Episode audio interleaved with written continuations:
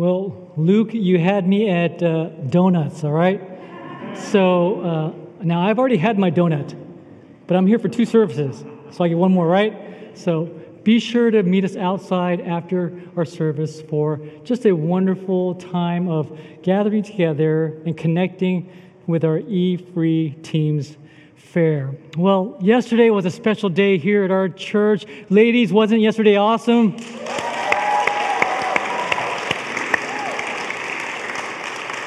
It was a special day. Seen, heard, loved. That was the theme for yesterday's women's ministry event. And, and I got to be here. I peeked in every so often. I could hear things going on from outside on the loudspeaker. And it was really a spirit filled special event. And so, thank you, ladies. I see so many of you who were there yesterday. Thank you for being here. Thank you to those who worked tirelessly to make yesterday so special. It really was a neat event. And, and also, men, thank you for the wonderful breakfast.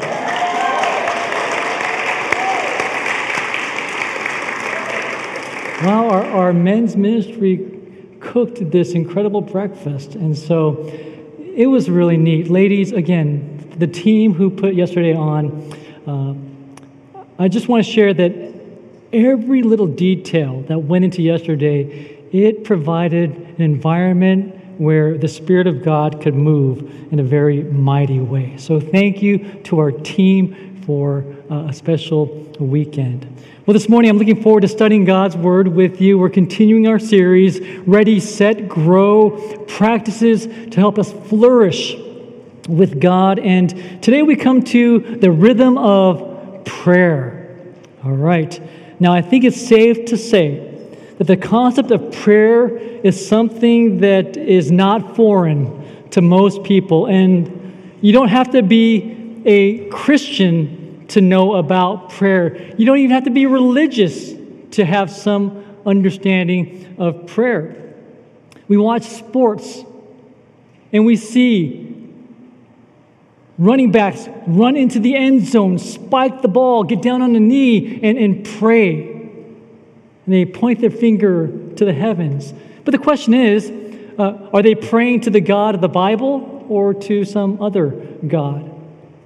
We turn on the news and we often hear news anchors reporting a tragic story, and you might hear a phrase like this Our thoughts and our prayers go out to that family. And the question is, what are those thoughts and prayers? Are they directed to the God of the Bible or maybe to some other God? And so the concept of prayer is not a foreign one. We've grown up with some understanding of prayer. And even beyond that, as Christians, my guess is this in our lives, in our relationship with God, there are aspects of our spiritual lives that we struggle with. And for many followers of Jesus, prayer is one of those areas. And I think very few people say, oh, yeah, my prayer life is perfect. I have nothing else to learn about prayer. I think most of us, no matter where we are on that level of prayer spectrum, we want to grow. We want to grow deeper. And so today, we're going to address this issue. And if your prayer life is suffering right now, my hope is, and, and I believe after today, that you'll be able to see improvement in your prayer life if you put into practice some of these things that we'll talk about today. And if you are uh, really rich in your prayer life, I believe you can take it to an even greater level, a deeper level. And so this morning, this is going to be as practical a message as you're going to hear, okay? And so if you want to take notes, this is the day to take notes, all right? Or if you want to just snap pictures of the screen, this is the day to snap pictures of the screen because I believe that this will be as practical a message as you'll hear because prayer is something that we want to put into practice. So this morning we begin with the purpose of prayer. The purpose of prayer. Why do we pray? Think about this.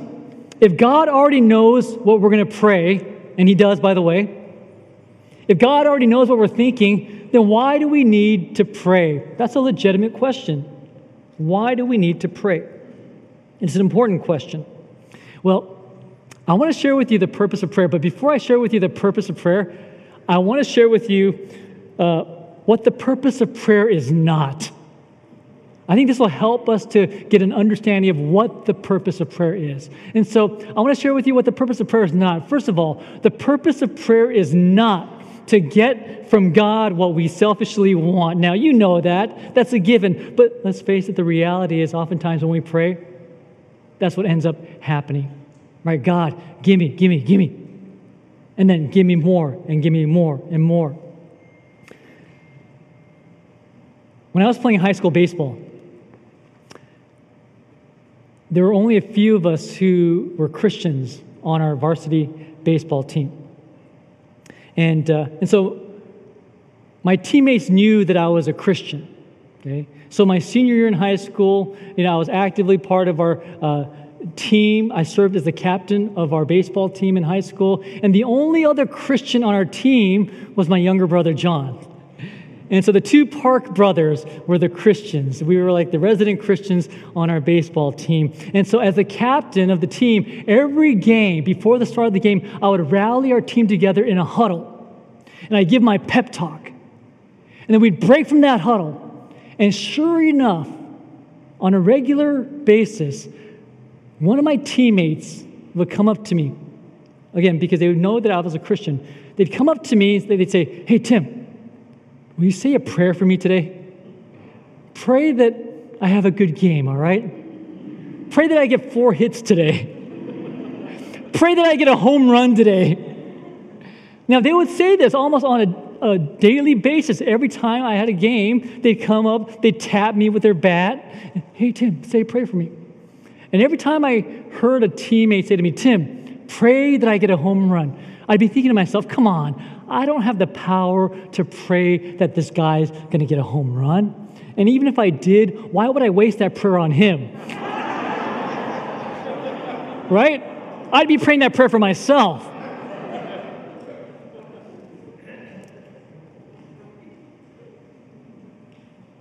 We like to say prayers that really benefit ourselves. And whether we know it or not, oftentimes our prayers become self centered and not God centered. I mean, how many times have you seen fans on TV, right? Just like this, praying before the final field goal or that final free throw, praying that their team wins. Guess what? I'm pretty confident that God is not so concerned about the final score of a baseball game, a football game, a basketball game. Now, it's true that oftentimes in victory, God can be glorified. But did you know equally as well, in defeat, God can be glorified. So I don't think God is as concerned about the outcome of a sporting event that you and I think than, than we think so. Okay? Oftentimes it's a very selfish thing when we ask God for something when it comes to our own personal lives. We love to ask God for things we have that part mastered. And yes, petitioning, supplicating, asking, that is a part of prayer. And we'll talk about that in a little bit. But God is not an ATM. He is not an ATM. And so the purpose of prayer is not to ask God for something that we can benefit from selfishly. There's a second reason that we should not pray. The purpose of prayer is not to change God's mind. A lot of times Christians don't know this. They think as long as I pray, if I keep praying and praying and praying, God will change course. God does not change his mind. He is not human. We, as humans, we change our minds, right? We change our wardrobe two or three times before we exit the door. Some of you did that this morning. We are so prone to changing our minds that we go to a restaurant, we don't know what to order. I don't know. It all looks so good. And so you think you have something in your mind that you're going to order, but then the person before you order something, you go, oh, that sounds good. And so we just keep changing our minds. God doesn't change his mind. When we pray, we are not praying so that God will change his mind. Thirdly, the purpose of prayer is not to preach to others. And let me explain what I mean by that. Sometimes our prayers are nothing more than excuses to preach to other people or to preach against other people. Lord, I pray that so and so starts to act responsibly. Lord, I pray that so and so stops being lazy. Lord, I pray that so and so stops irritating me. And whether we admit it or not, sometimes in a group setting, we're often praying and preaching to people and preaching against people. I got to tell you, I've been in a number of group settings where I'm like, wow, I can't believe what I just heard. That prayer was not a prayer, it was a condemnation of somebody. God can be honored in our prayers when we glorify Him and when we respect others. So please, whenever we pray for someone, we want to respect that person when we pray for that person, not to preach to that person. Now, at times, our prayers can convict others. And I know that I've heard prayers from other people, and I go, wow, I feel so convicted. That's the work of the Holy Spirit. But remember, we are speaking to God. We are not speaking to one another in our prayers and preaching against one another. Prayer is not to be used as a platform to preach. Now, it's possible right now that some of you might be thinking, okay, you're thinking, then Tim, do my prayers even matter?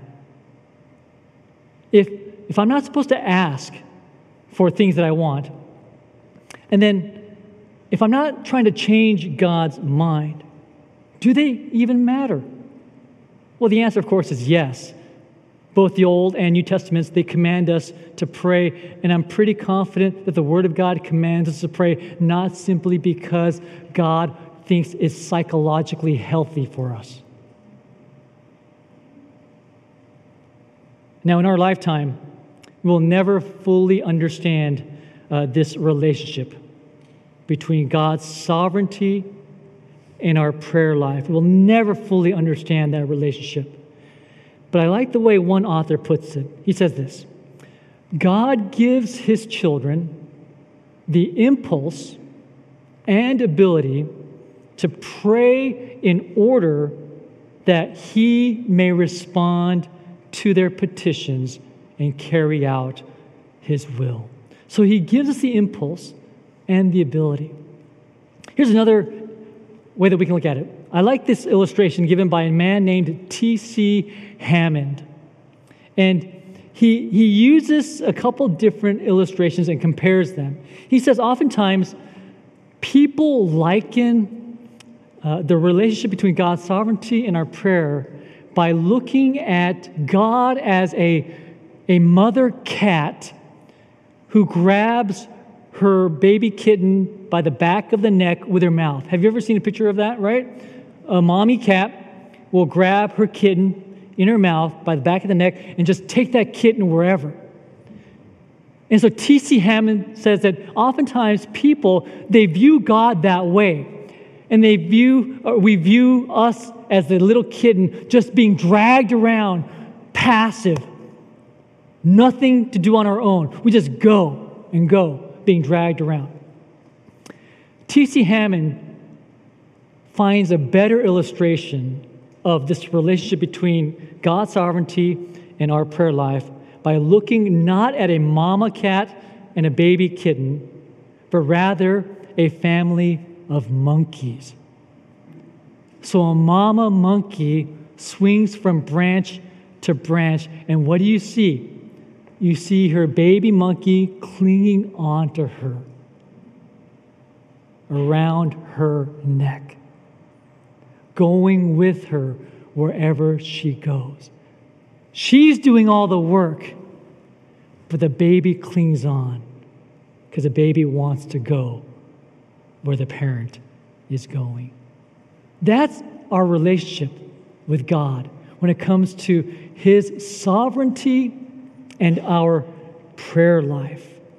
We want what God wants, and we seek to pray according to his will. Now, there are many great definitions when it comes to the word pray or prayer, many great definitions. But I want to give you a very simple phrase that you can memorize.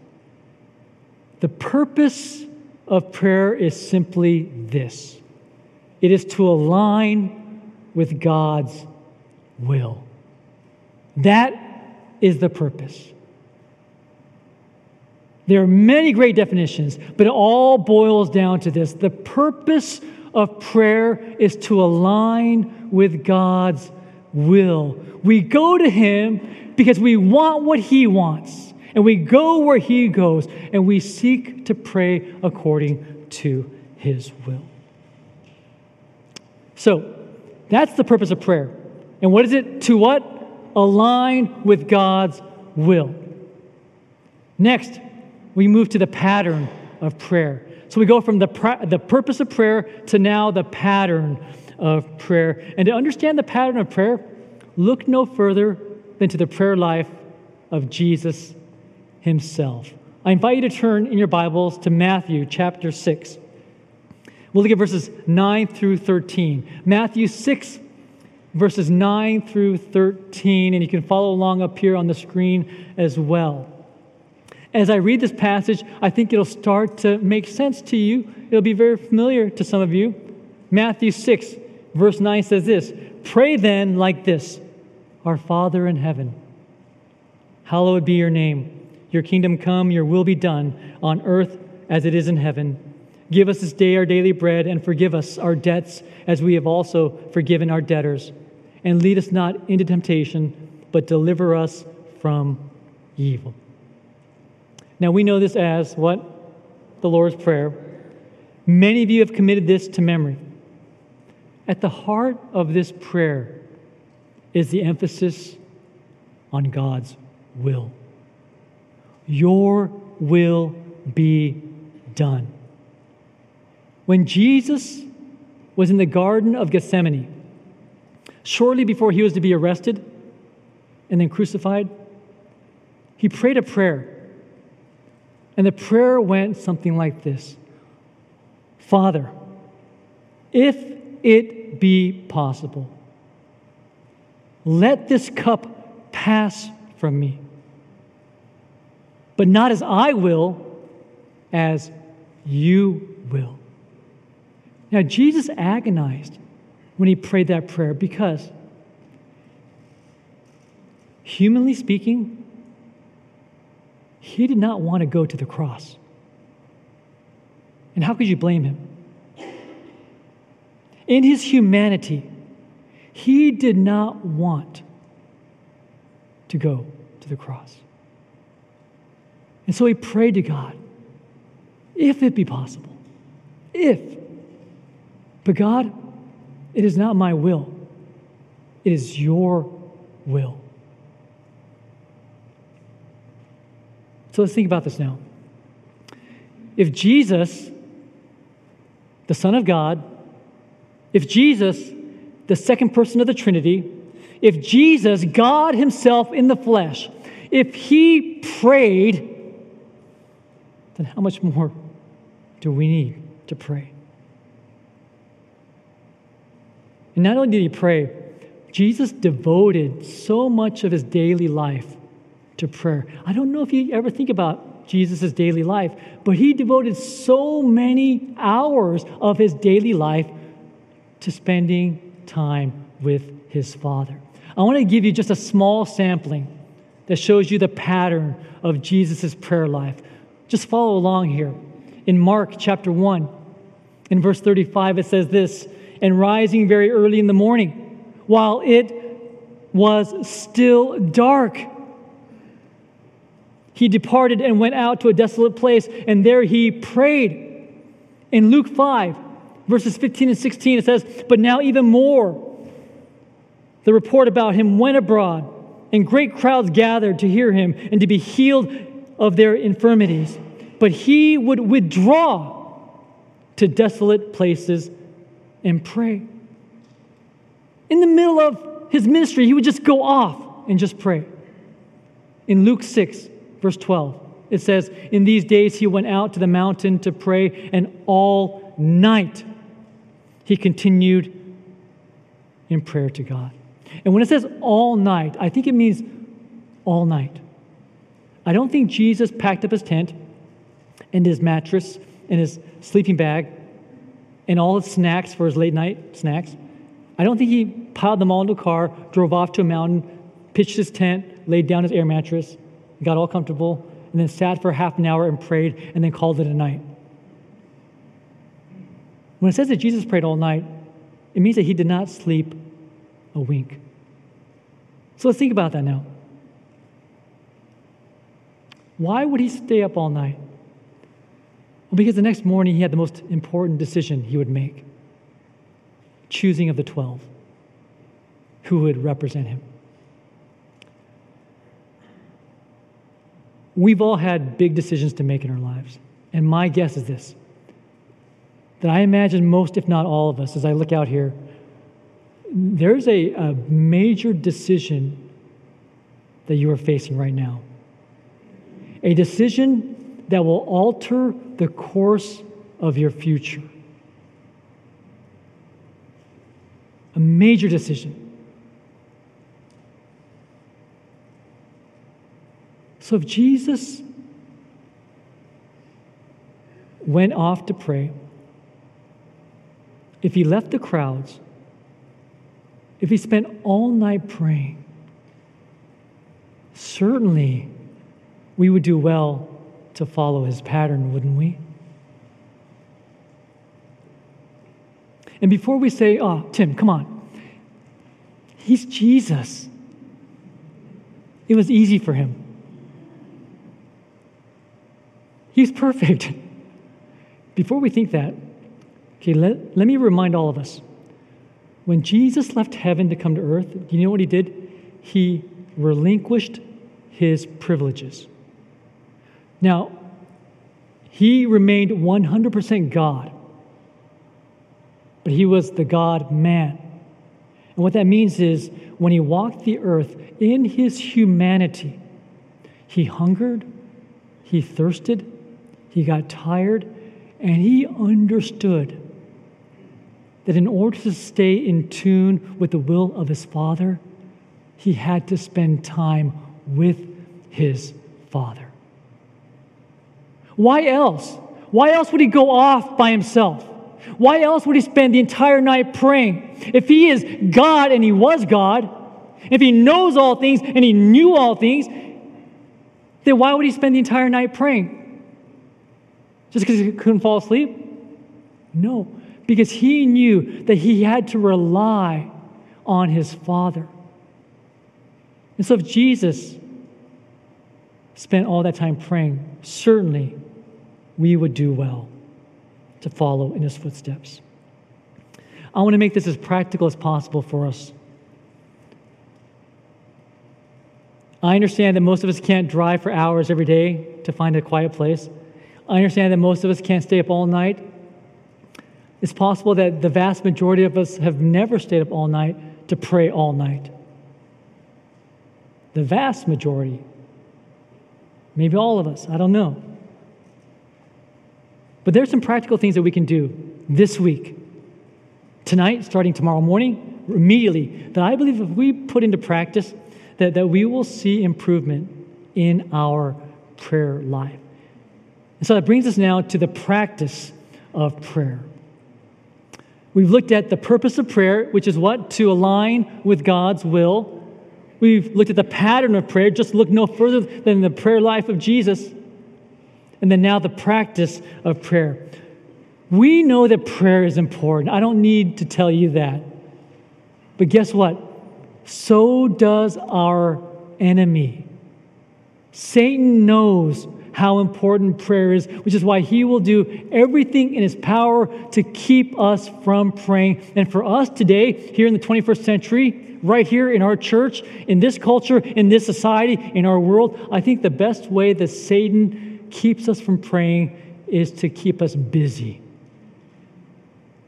If you're like me, From the time I get up to the time I go to sleep, it is just go, go, go. It's one busy activity after another. And I think Satan does a great job of using our busy schedules to squeeze out our time with God. And here's what often happens the intangible things are the things that get squeezed out first in our lives. I'll explain it this way.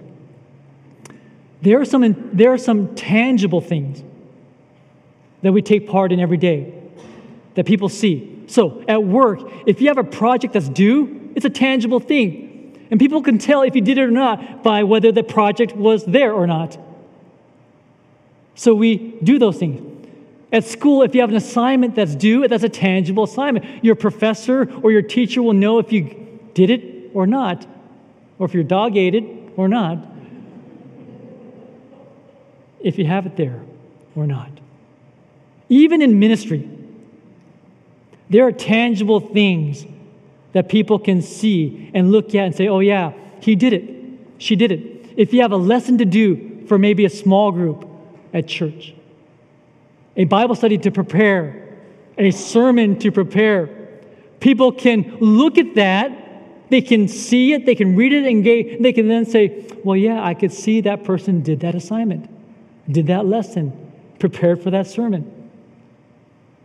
But then there are those intangible things, like our prayer lives.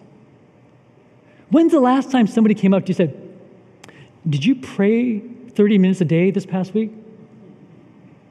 So when it comes to our prayer lives, it's a little bit more intangible, meaning that you know people don't often just come up to you and say, "Okay, how many minutes did you pray for that person and for that person?" And so what happens is those intangible things are the things that get squeezed out of our lives first. Because we can do all those other things study, get a homework assignment done, do a project, and we can do all those things without praying, and people may not necessarily know that. At least initially, though. You see, because what, here's what happens when our prayer life suffers, our alignment gets thrown off, and we will gradually get further and further away from God's will. And it'll eventually become evident. Maybe not initially, but eventually it'll show. The bottom line is this the less time we spend in prayer with God, the harder it is to align with His will. The less time we spend with God, in prayer. The harder it is to align with His will. Next week, our junior high director, Tim Callahan, is going to encourage us in our daily devotion when it comes to Bible intake. I'm looking forward to hearing from my friend Tim Callahan next week. Our daily time with God is critical. Bible reading has been likened to spiritual food for the soul. If Bible intake is spiritual food for the soul, then prayer is spiritual oxygen for the soul. Without either, we will dry up spiritually. A life of disciplined prayer, it is not easy. That's why it's called a discipline. It takes work. So I want to give you three practical things that you can do to improve your prayer life this week. Maybe some of you are already doing these things. Wonderful. But maybe for some here, it's been a long time. I believe that if you apply these things, these three things this week, you will see improvement in your prayer life. The first practical thing you can do is this set aside a time to pray. Set aside a time, a consistent time every day to meet with God. You know, some people say, well, Tim, you know, I'm so busy, I can't find time to pray. I get that, right? You know, some of you parents, young parents especially, I remember this. Your kids follow you everywhere, they follow you into the bathroom. They're like little puppy dogs just following you everywhere you go. I get that. It's hard to find time to pray. That's why we need to make time to pray. Don't wake up and say, Oh, I'll pray whenever I have a few moments to pray. It's not going to happen. We make time to pray, and let's face it, let's all be honest right now. Uh, when we really want something, when we really like something, right, when we have a hobby, the reality is we make time for that, don't we? We make time for those things that are important in our lives. So make time, set aside time to pray. Now, I know that our schedules are not all the same. Some of you are early risers. You love to wake up before it gets bright outside. Some are night owls. Your day starts at like 2 p.m.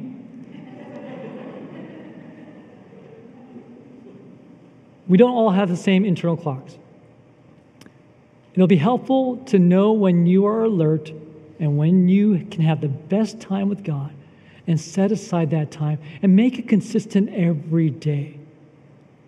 I think that's very helpful. Every day at that time and put it, if you have to, in your electronic calendars, right? Pray Monday and then go to your settings and go repeat, okay? Yes. And then uh, end date, never. and just remind yourself every single day. Some weeks ago, I talked about our rooted prayer experience. And again, tonight, we launch our latest edition of our discipleship experience. For those who've gone through Rooted, you know this, you went through this. The prayer experience. So, our particular life group got together in this room right here. We got our final instructions, and then we dispersed. We broke from our huddles, and we all found our own private spot here on campus. And for a solid hour, we just prayed on our own to God. And can I tell you, you can get a lot of prayer done in one hour. A lot of prayer done. And so I know that most of us may not be able to devote an entire hour every single day to prayer. If you can, God bless you. That's wonderful. But maybe if you've not been praying at all, how about this week? Commit to 10 minutes a day, 15, 20. And then also on top of that, this, this is really helpful that I think that maybe as I share this, maybe this ought to encourage any of us, convict me, convict you. Maybe even annually carve out an overnight just for yourself. And you just go and pray. Honey, you got the kids this weekend, all right? I'm out of here for one night to do nothing but devote that weekend to God. Maybe implement that. Set aside a daily time and maybe an annual time, maybe a quarterly time. Set aside a time to pray. Secondly, here's a, another practical way that we can improve our prayer life set aside a place to pray. I find it helpful when there's a consistent place that you go to. Maybe it's a certain room in your house, maybe it's your backyard, a certain chair, a certain park, a certain space, maybe in your office somewhere. But when you have a consistent time, you know that it's always there waiting for you. And what happens is this if you have a consistent place, maybe a chair or a bench in your backyard, if you look at it and you forgot to go there or you haven't sat there in a long time, you start to feel a little bit guilty. If you do, that's the Spirit of God convicting you. Having a set time and then a set place is very helpful. You know why? If we look to Jesus, Jesus had a place. That place was Gethsemane. Did you know that when Judas was going to betray Jesus and then have him arrested, Judas knew where Jesus was going to be. Because that is where Jesus always went to be with the Father. The Garden of Gethsemane is a place that Jesus went to to meet his Father. Couples have your favorite spots, right? Those memorable spots. And you maybe you drive somewhere, go, oh, honey, remember that? That's our spot. Or that restaurant, that's where we had our first date, right? They hold special memories. If you've ever driven through your childhood neighborhood, oh, you can recall all the wonderful memories. Because we often associate places with memories. When Andrew was like two years old and Amanda was an infant, we lived in Tustin Ranch. We had an apartment there. And we had this two bedroom apartment. And in one of the bedrooms, every morning, Joanne and I had this pattern.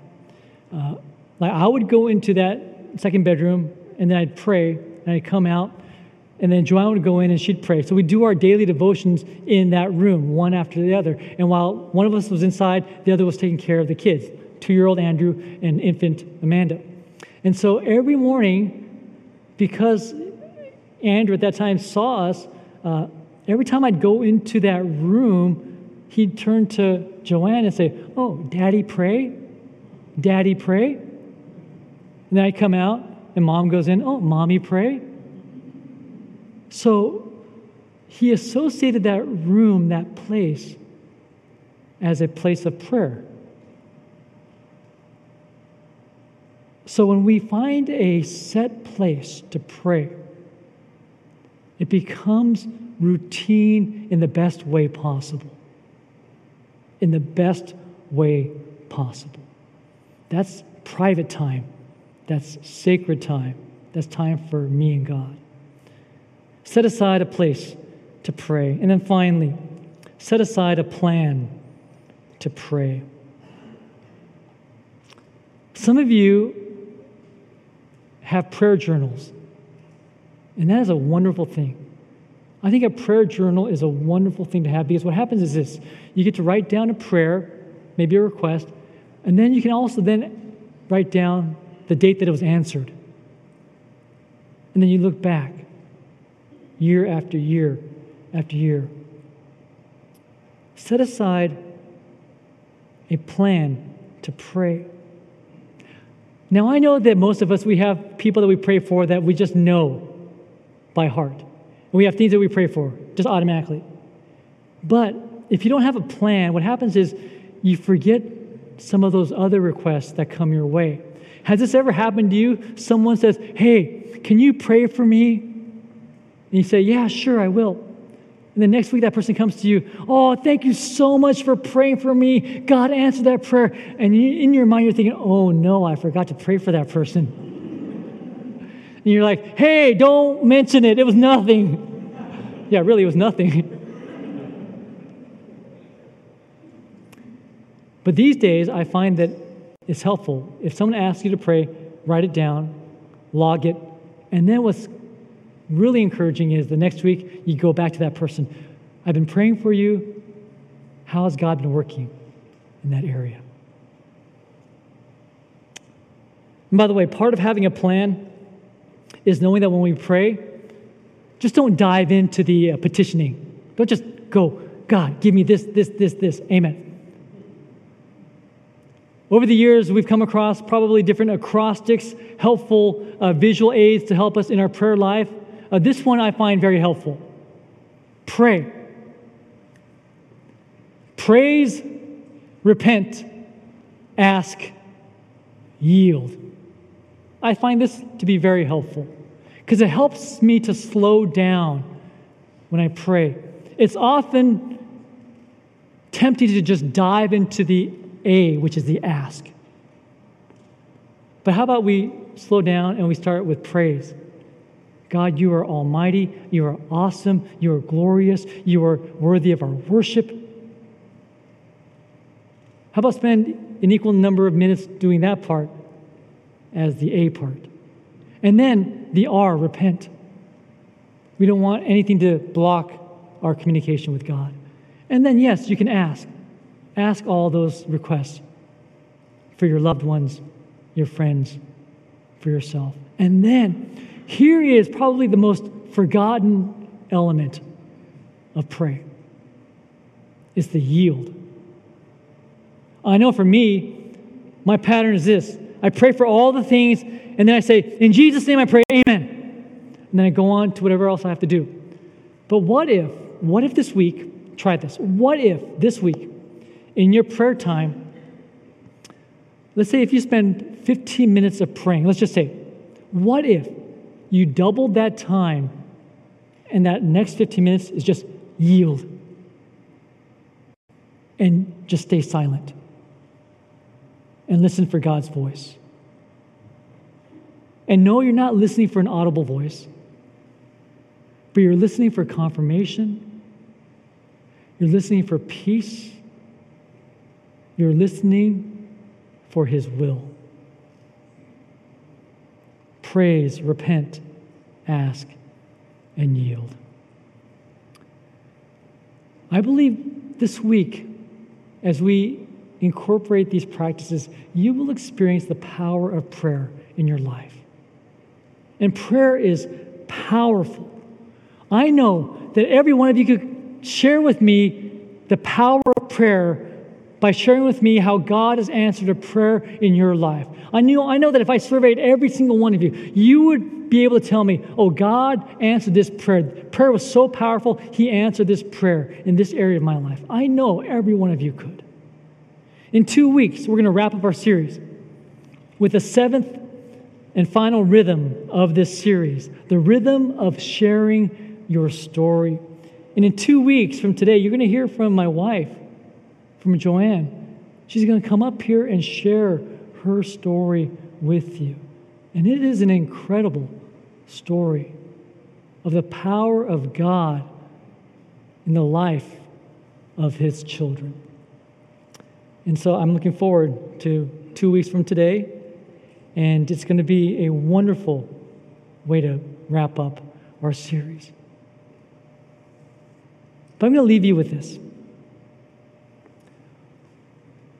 What parent doesn't like to hear from his or her child? Think about that. Parents, when your phone rings and it says son or daughter, there's no better feeling than that. And it's great when they call you for no reason whatsoever, but just to call. What parent doesn't like to hear from a child? God likes to hear from his children. And so, as you go forward this week, as you have one major decision after another, as you pray, maybe for some of you, you're praying for someone right now. Maybe for some of you, you are praying about a decision that could alter the course of your future. Some of you, you're praying for an upcoming surgery. Some of you are praying about a difficult conversation you have to have with somebody else. Some of you are praying about how to care for a loved one who can no longer care for himself or herself. Some of you are praying for the salvation of a child, a sibling, a parent.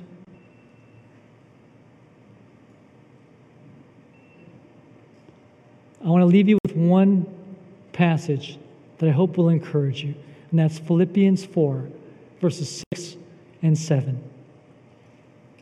Paul says this, and this is my encouragement to you all. Do not be anxious about anything but in everything by prayer and supplication with thanksgiving. Let your requests be made known to God. And the peace of God, which surpasses all understanding, will guard your hearts and your minds in Christ Jesus. Would you bow with me?